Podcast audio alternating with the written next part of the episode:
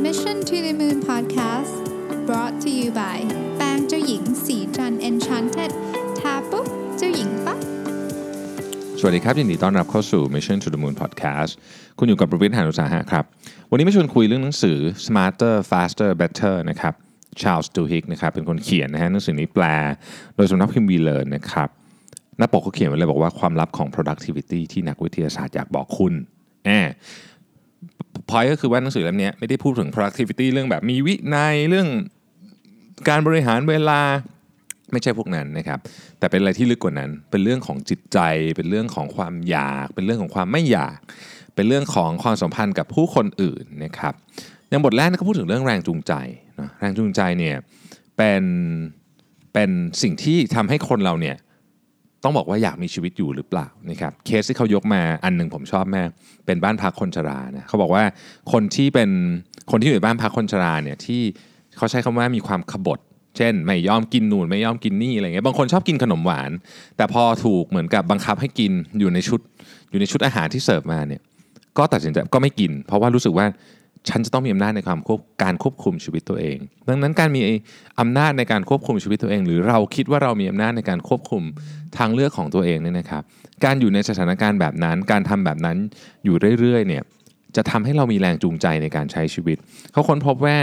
คนชราที่อยู่ในบ้านพักที่เป็นแบบที่เราเรียกว่าขบฏนิดๆเนี่ยนะครับมีเอ่ออายุยืนกว่านะครับสุขภาพแข็งแรงกว่าร่าเริงกว่าคือทุกอย่างดีกว่าหมดกับคนที่เหมือนกับใช้ชีวิตอยู่โดยไม่มีแรงจูงใจนะเพราะฉะนั้นแรงจูงใจเนี่ยเป็นเรื่องที่สำคัญมากและแรงจูงใจมาจากพื้นฐานที่ว่าเราเชื่อว่าเราควบคุมชีวิตตัวเองได้ต้องบอกอย่างนี้นะครับแค่ความเชื่อก็สำคัญแล้วนะเพราะว่าในหลายสถานการณ์เนี่ยมันก้ำกึ่งนะครับระหว่างว่าเราจะควบคุมชีวิตตัวเองได้หรือเปล่าแต่ถ้าถ้าเราเชื่อว่าเรามีอำนาจเหนือเอ่อความคือคือมีอำนาจเหนือสิ่งที่เราจะทำได้อะคือเราควบคุมได้นี่นะฮะอันเนี้ยจะเป็นแรงจูงใจที่สำคัญอันนึงนะครับอันที่สองพูดถึงเรื่องทีมฮะทีมเนี่ยเขาบอกว่าทีมคือเขาตั้งตั้งคำถามว่าทีมที่ดีเนี่ยมันเป็นทีมแบบไหนนะครับเขาก็ไปศึกษามาเยอะแยะเต็มไปหมดเลยพูดถึง Saturday Night Live นู่นนี่อะไรเต็มไปหมดเลยนะฮะคือเขาบอกว่าทีมที่ดีเนี่ยตอนแรกดูเนี่ยมันจะมีหลายแบบนะยกตัวอย่างเช่นอ่ะถ้าเป็นทีมที่ Google นะครับ Google เขา invest ในเรื่องของการหาเรื่องทีมเยอะมากเขาก็บอกว่าอ่ะผู้นำที่ดีควรจะต้องมีแปดลักษณะด้วยกันนะครับเขาก็ไปทำวิจัยของเขามาแปดลักษณะที่ว่าเนี่ยคือหนึ่งเป็นผู้ฝึกสอนที่ดีสองมอบอำนาจให้ลูกน้องและไม่บริหารงานแบบจู้จี้จุกจิกหรือที่เรียกว่า micro management เนี่ยนะฮะสามคือแสดงความสนใจและห่วงใยเกี่ยวกับความสำเร็จและความสุขของลูกน้องสี่มุ่งเน้นผลลัพธ์ห้ารับฟังและแบ่งปันข้อมูลหกให้ความช่วยเหลือด้านการพัฒนาอาชีพการงานเจ็ดมีวิสัยทัศน์และกลยุทธ์ที่ชัดเจนแปดมีทักษะเฉพาะทางที่สำคัญนะครับอันนี้เป็นเป็นลักษณะแปดประการนะครับแต่ก็ไม่ได้หมายความว่าทีมที่เป็นแบบนี้จะประสบความสำเร็จทุกทีมนะฮะจะประสบความสำเร็จทีมก็ไปดูอีกว่าเอ๊ะแล้วมันมีปัจจัยไหนอีกนะครับไปดูทีมเมมเบอร์ก็อาจจะบางอันทีมเมมเบอร์ก็เก่งก็ทีมก็ประสบความสำเร็จบางทีมทีมเมมเบอร์เก่งไม่ประสบความสำเร็จก็มีนะฮะในที่สุดเนี่ยเขาก็ได้ข้อสรุปนะครับนักวิจัยก็ไปทำแล้วก็สรุปบอกว่าเราเราไม่ได้บริหารจัดการตัวบุคคลในทีมเนี่ยคือผู้นำดีลูกทีมดีบางทีก็อาจจะออกมาไม่ดีก็ได้แต่ว่าเราต้องบริหารจัดการแนวทางของทีมนะซึ่งแนวทางของทีมเนี่ยเราจะอาจจะพูดได้อย่างหนึ่งว่าเป็นวัฒนธรรมของทีมก็ว่าได้นะต้องบอกว่าวัฒนธรรมของทีมหรือแนวทางของทีมเนี่ยเป็นสิ่งที่ที่สำคัญเพราะว่ามันจะเป็นเหมือนกับเส้นขีดอะว่าเรื่องนี้ทำได้เรื่องนี้ทำไม่ได้นะครับเป็น productivity tools ชนิดหนึ่งอีกเรื่องหนึ่งของทีมที่เขายกขึ้นมาก็คือว่าเอ่อทีมที่มีมีเรียกว่ามี performance สูงกว่าทีมอื่นอย่างชัดเจนเนี่ยคือทีมที่รู้สึกมีความปลอดภัยทางจิตใจนะครับคือคือไม่มีการบ่อนทำลายกันเองนะครับไม่มีการหักหลังกันอันนี้เป็นทีมที่ลักษณะของทีมที่ดีนะครับแล้วก็ข้อสรุปอีกอันหนึ่งก็คือว่าทีมที่ดีเนี่ยประสบความสำเร็จไม่ได้เกี่ยวกับคุณสมบัติของทีมเพียงอย่างเดียว คุณสมบัติของสมาชิกในทีมขออภัยฮะเพียงอย่างเดียวแต่เป็นเพราะวิธีที่เขาปฏิบัติต่อกันพูดง่ายๆก็คือทีมที่ประสบความสำเร็จสูงสุดมีบรรทัดฐานที่ทำให้ทุกคนทำงานร่วมกันได้ดีเป็นพิเศษบรรทัดฐานที่ทำให้ทุกคนทำงานร่วมกันได้ดีเป็นพิเศษนะครับทีนี้ไอ้บรรทัดฐานที่ว่าเนี่ยนะฮะมีอะไรบ้างนะครับพฤติกรรมอย่างแรกที่เขาเห็นนะฮะก็คือว่าสมาชิกทุกคนของทีมที่ดีจะได้พูดในสัดส่วนที่ใกล้เคียงกันนะครับเขาเรียกกันว่าความเท่าเทียมกันในการผลัดกันสนทนานะตัวอย่างเช่นในบางกลุ่มทุกคนจะได้พูดระหว่างทำภารกิจแต่ละอย่างขณะที่การสนทนาในบางกลุ่มจะขึ้นอยู่กับภารกิจที่ทำแต่พอหมดวันแล้วทุกคนจะได้พูดในปริมาณที่ใกล้เคียงกันตราบใดทุกๆคนมีโอกาสได้พูดทีมก็จะทำผลงานได้ดีนะครับแต่ถ้ามีเพียงคนเดียวหรือคนกลุ่มเล็กๆที่ได้พูดตลอดเวลาความฉลาดของทีมจะลดลงทุกคนไม่จำเป็นต้องได้พูดเท่ากันหมดแต่โดยรวมแล้วเวลาในการพูดของทุกคนต้องมีความสมดุลกันโอ้ประเด็นนี้ประเด็นเป็นประเด็นที่น่าสนใจเพราะผลของการทำรีเสิร์ชเนี่ยเขาดูทีมหลากหลายมากนะครับแล้วก็อันนี้เป็นหนึ่งในสองข้อเลยนะที่ที่ที่เป็นบรรทัดฐานของการทำงานที่ดีนะครับพฤติกรรมอันที่สองนะฮะทีมที่ดีได้รับการทดสอบแล้วว่าไวต่อความรู้สึกของคนรอบตัวในระดับสูงหรือเราเรียกว่ามี external self awareness ที่ดีก็คือสิ่งที่เราทำไปมันกระทบกับคนอื่นยังไงเนี่ยคนในทีมเข้าใจประเด็นนี้ดีนะครับนั่นหมายความว่าทีมต้องมีความสามารถในการหยั่งรู้ความรู้สึกของสมาชิกโดยสังเกตจากน้ำเสียงท่าทางและการแสดงออกทางสีหน้าของพวกเขานะครับหนึ่งในวิธีที่ง่ายที่สุดในการประเมินความไวต่อความรู้สึกของคนรอบตัวก็คือการทำแบบทดสอบวัดการเข้าใจความรู้สึกของคนอื่นนะฮะซึ่งเขาให้ผู้เข้าร่วมทดลองเนี่ยดูภาพถ่ายดวงตาของคนอื่นและบรรยายว่าเจ้าของดวงตากำลังคิดหรือรู้สึกยังไงนี่คือการทดสอบว่าผู้เข้าร่วมทดลองเข้าใจความรู้สึกของคนอื่นและปรับตัวเข้ากับสภาวะทางอารมณ์ของคนอื่นได้ดีแค่ไหนนะครับทีมที่ทำงานได้ดีจะได้คะแนนในการเข้าใจความรู้สึกของคนอื่นดีตามไปด้วยนะครับอันนี้คือเรื่องของทีมนะโอเคเอ่ออันต่อไปฮะเรื่องของการจดจ่อนะครับอันนี้พูดถึงเรื่อง cognitive นะฮะการจดจ่อเนี่ยเขาเขาเล่าเรื่องของเที่ยวบิน Air France ที่สี่สี่เจ็ดนะครับเขาบอกว่าเที่ยวบิน Air France ที่สี่สี่เจ็ดเนี่ยก็กำลังเดินทางนะมุ่งหน้าไปยังกรุงปารีสนะครับก็ท้องฟ้าโปร่งใสนะไม่ได้มีอะไรนะครับในในไฟล์เที่ยวบินนี้เนี่ยนักบินพอนำเครื่องบินขึ้นก็เปิดระบบออโต้ไพลอตนะครับเครื่องบิน Airbus เอ สามสามศูนย์ ลำนี้เนี่ยเป็นเครื่องบินที่มีความทันสมัยอย่างมากนะครับแล้วก็เอ่อเพิ่งใช้งานมาไม่นานนักนะฮะเขาบอกว่าจริงๆแล้วเนี่ยระบบเอ่อออโต้ไพลอตเนี่ยทำให้นักบินถ้าเกิดว่าไม่มีอะไรเลยเนี่ยนะครับใช้เวลาในการบังคับเครื่องบินจริงๆแค่แปดนาทีเองคือตอนขึ้นกับตอนลงหลังจากนั้นก็ออโต้ไพลอตทำงานให้นะครับปรากฏว่าพอทำพอบินไปสักพักนึงเนี่ยก็เกิดคล้ายๆกับมีสัญญาณเตือนภัยเข้ามานะว่ามันมีอะไรผิดปกติ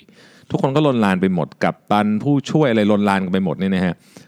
สรุปง่ายๆเลยก็แล้วกันว่าแทนที่จะทำสิ่งที่ควรจะทำเนี่ยเนื่องจากมันมีอะไรให้สนใจเยอะมากเนี่ยไปโฟกัสผิดเรื่องนะครับแล้วก็ทำในสิ่งที่ตรงข้ามกับสิ่งที่ควรจะทำเช่นควรจะลดระดับเครื่องบินลงก็ได้ไปเชิดหัวขึ้นอะไรเงี้ยนะฮะจนเครื่องบินมันแรงหมดนะครับ Airbus เอ สามสามศูนย์ ลำนี้ก็ตกลงนะครับแล้วก็เกิดเป็นโศกนาฏกรรมนะครับเสียชีวิตทั้งลำนะฮะถ้าเกิดไปอ่านรายละเอียดนี้จะค้นพบว่าจริงๆแล้วเนี่ยหลายอย่างมันป้องกันได้แต่สิ่งที่เราเรียกว่าสปอตไลท์ของสมองเนี่ยหลังจากที่เราอยู่ในโหมดออโต้ไพลอตคืออันนี้อยู่ในโหมดออโต้ไพลอตจริงๆแล้วอยู่ดีๆเราต้องมาโฟกัสอะไรที่มันสำคัญมากๆเนี่ยบางทีเราปรับจูนไม่ทันนะครับทีนี้จะปรับจูนให้ทันยังไงจะปรับจูนให้ทันยังไงเขาบอกว่าคนเราเนี่ยนะครับที่สามารถสร้างแบบจำลองทางความคิดได้จะสามารถปรับจูนสมองเวลาที่ต้องใช้เหตุการณ์ฉุกเฉินเนี่ยได้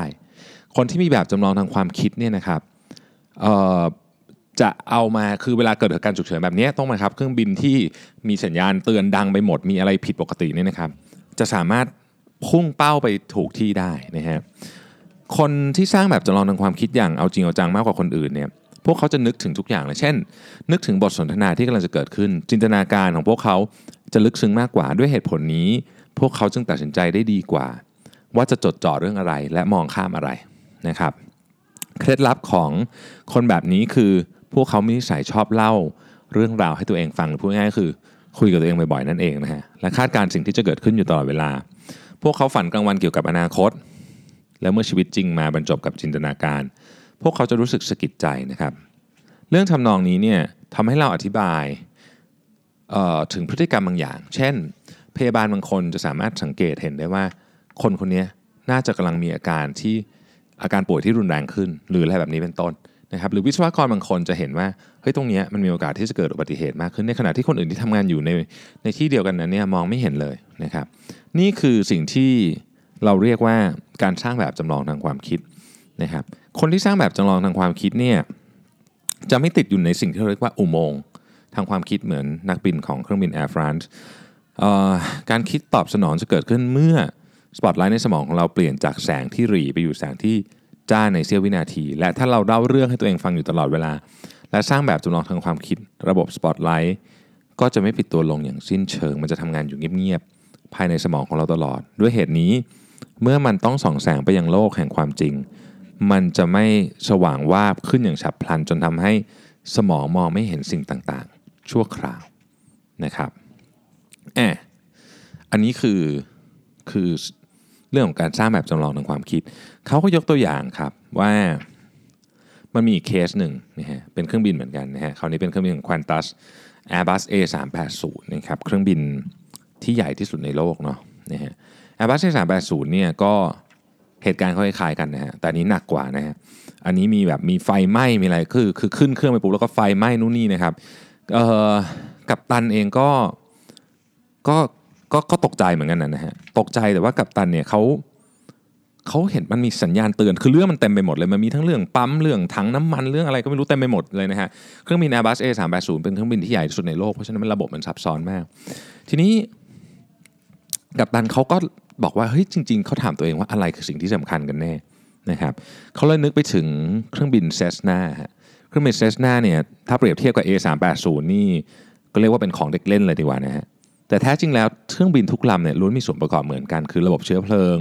แผนการควบคุมการบินเบรกล้อนะครับเขาก็เลยคิดเลยว่าโอเคถ้าเกิดตอนนี้ เอ สามแปดศูนย์ ลำนี้คือ Cessna ฉันต้องทำอะไรนะครับแล้วเขาก็ทำอย่างนั้นนะฮะ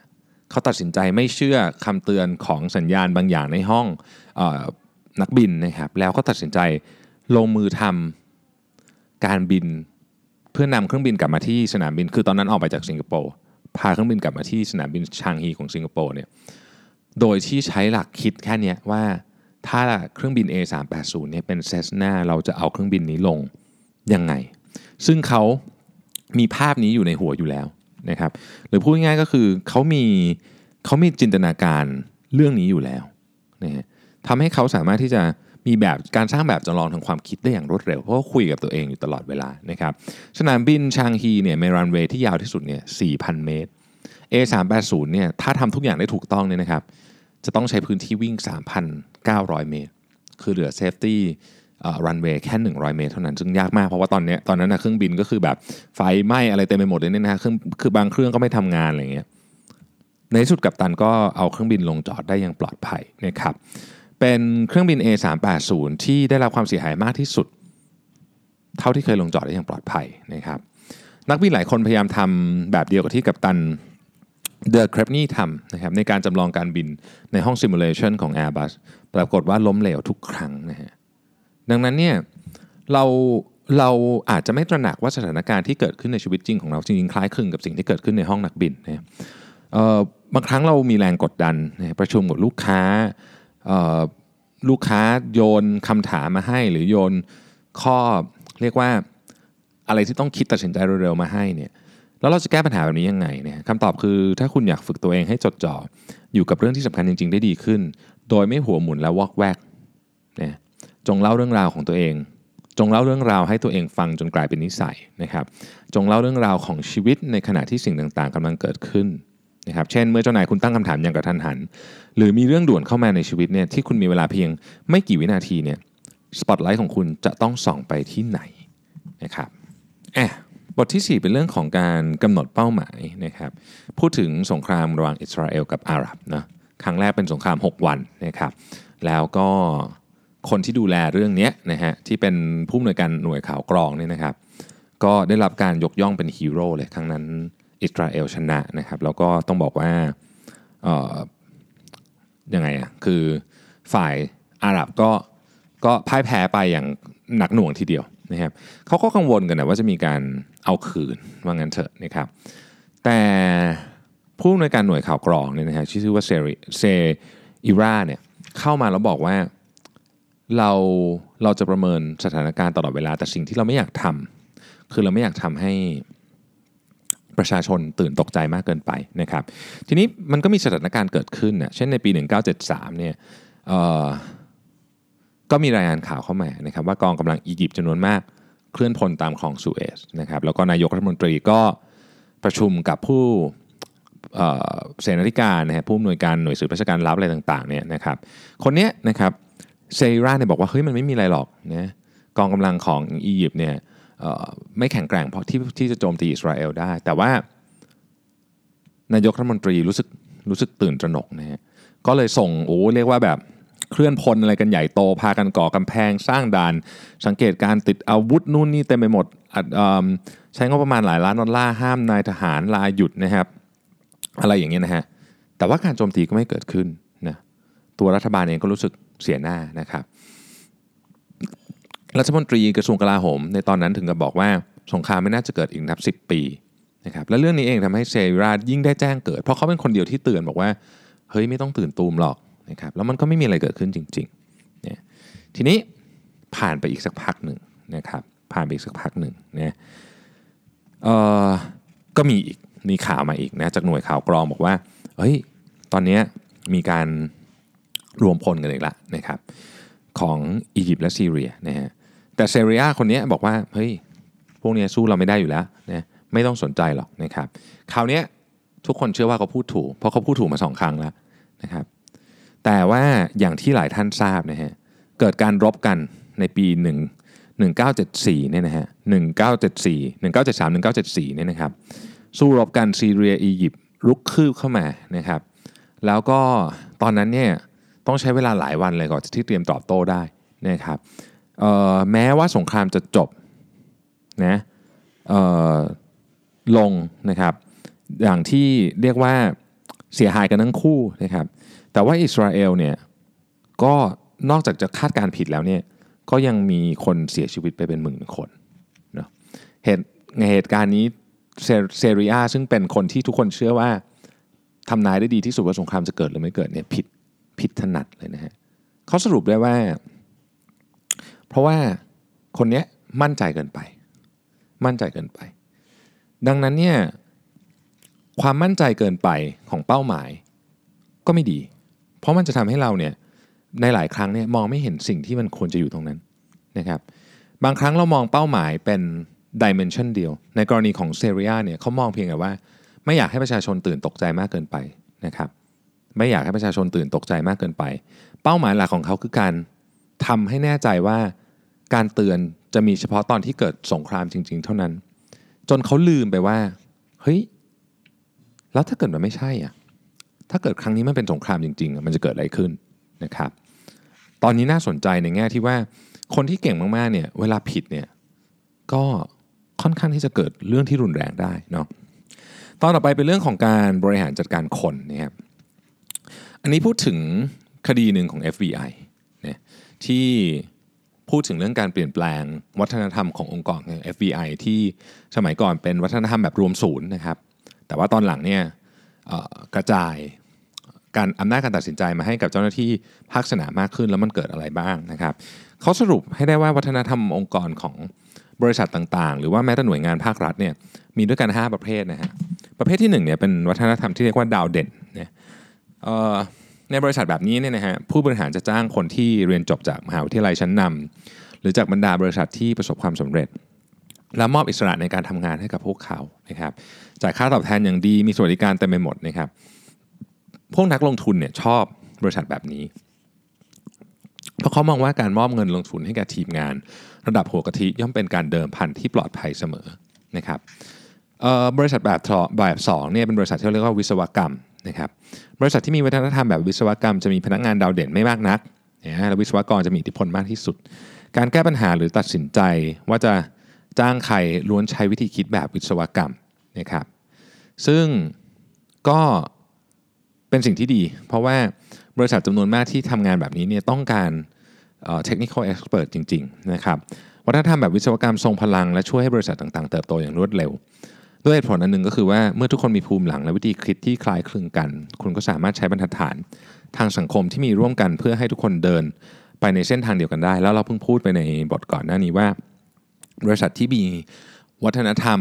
อ่าขอโทษครับมีพื้นฐานในการทำงานที่ใกล้เคียงกันบรรทัดฐานใกล้เคียงกันเนี่ยเป็นความสำคัญเรื่องนึงในการที่ทำให้ทีมประสบความสำเร็จนะวัฒนธรรมที่สามที่สี่เนี่ยเป็นวัฒนธรรมที่คล้ายกันนะครับคือระบบพิธีรีตองและระบบเผด็จการนะในระบบที่ใช้ระบบพิธีรีตองเนี่ยนะครับวัฒนธรรมจะเกิดขึ้นผ่านสายงานบังคับบัญชาที่เต็มไปด้วยผู้จัดการระดับกลาง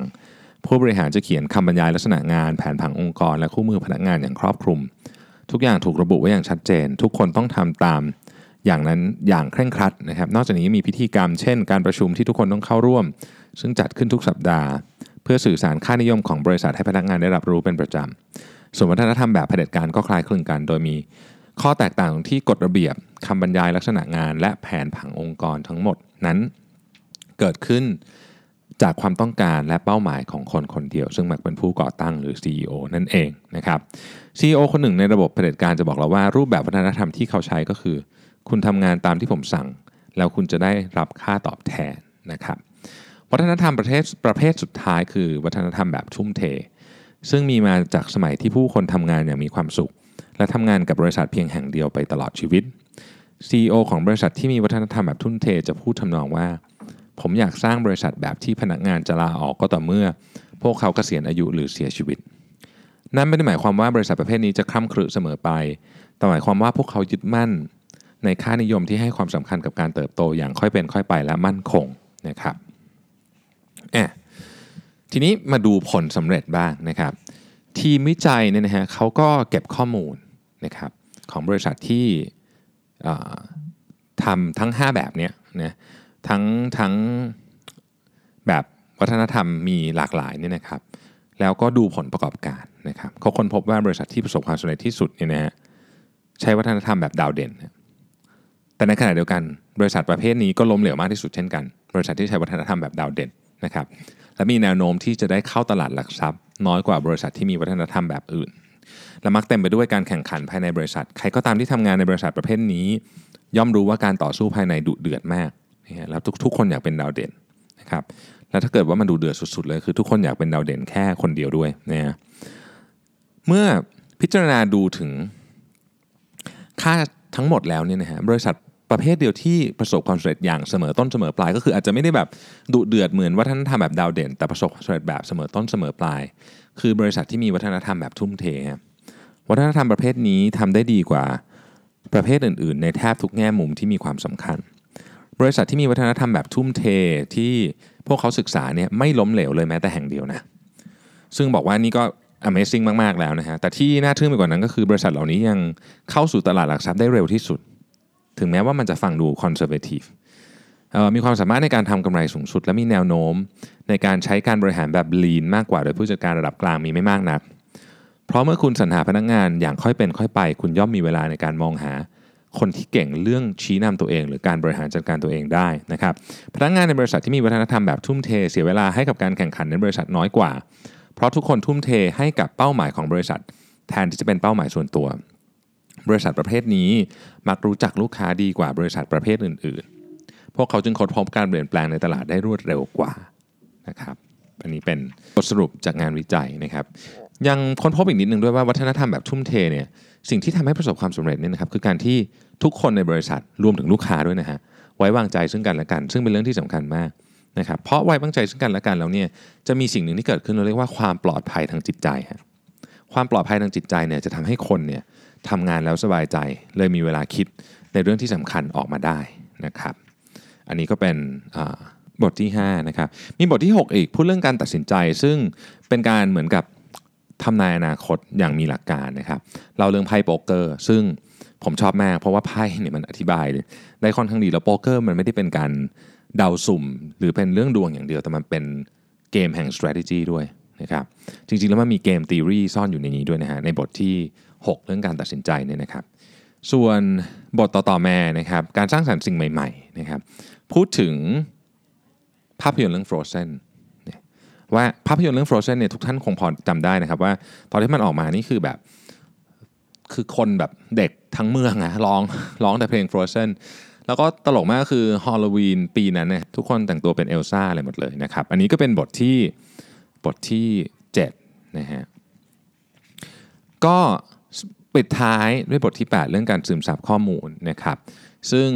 เป็นพูดถึงเรื่องการเปลี่ยนข้อมูลเป็นความรู้นะครับซึ่งก็มีตัวอย่างที่น่าสนใจทีเดียวผมขออนุญาตเดี๋ยวมันจะยาวเกินไปอ่ะเนาะผมก็จะขอสรุปประมาณเท่านี้นะครับว่าหนังสือเล่มนี้เป็นหนังสือที่ดีมากผมแนะนำสุดๆเลยนะครับแล้วผมอ่านรวดเดียวจบเลยนะ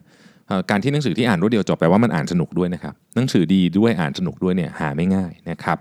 Smarter Faster Better Charles Duhigg นะฮะจาก Vlearn นะครับก็หวังว่าจะได้ไอเดียเนาะสำหรับหนังสือเล่มนี้นะครับว่าพูดถึงเรื่องอะไรบ้างช่วงนี้มีหนังสือเยอะเพราะเป็นงานสัปดาห์หนังสือนะครับเดี๋ยวก็คงจะได้มีการรีวิวหนังสือเล่มใหม่ๆเข้ามาอีกนะสำหรับเอ่อท่านไหนที่มีคำถามในสัปดาห์นี้นะครับส่งคำถามเข้ามาได้เลยนะครับยังรอคำถามของทุกท่านอยู่สำหรับวันนี้ขอบคุณที่ติดตาม Mission to the Moon Podcast ครับสวัสดีครับสะสิเพราะความสดใสมีได้ทุกวัน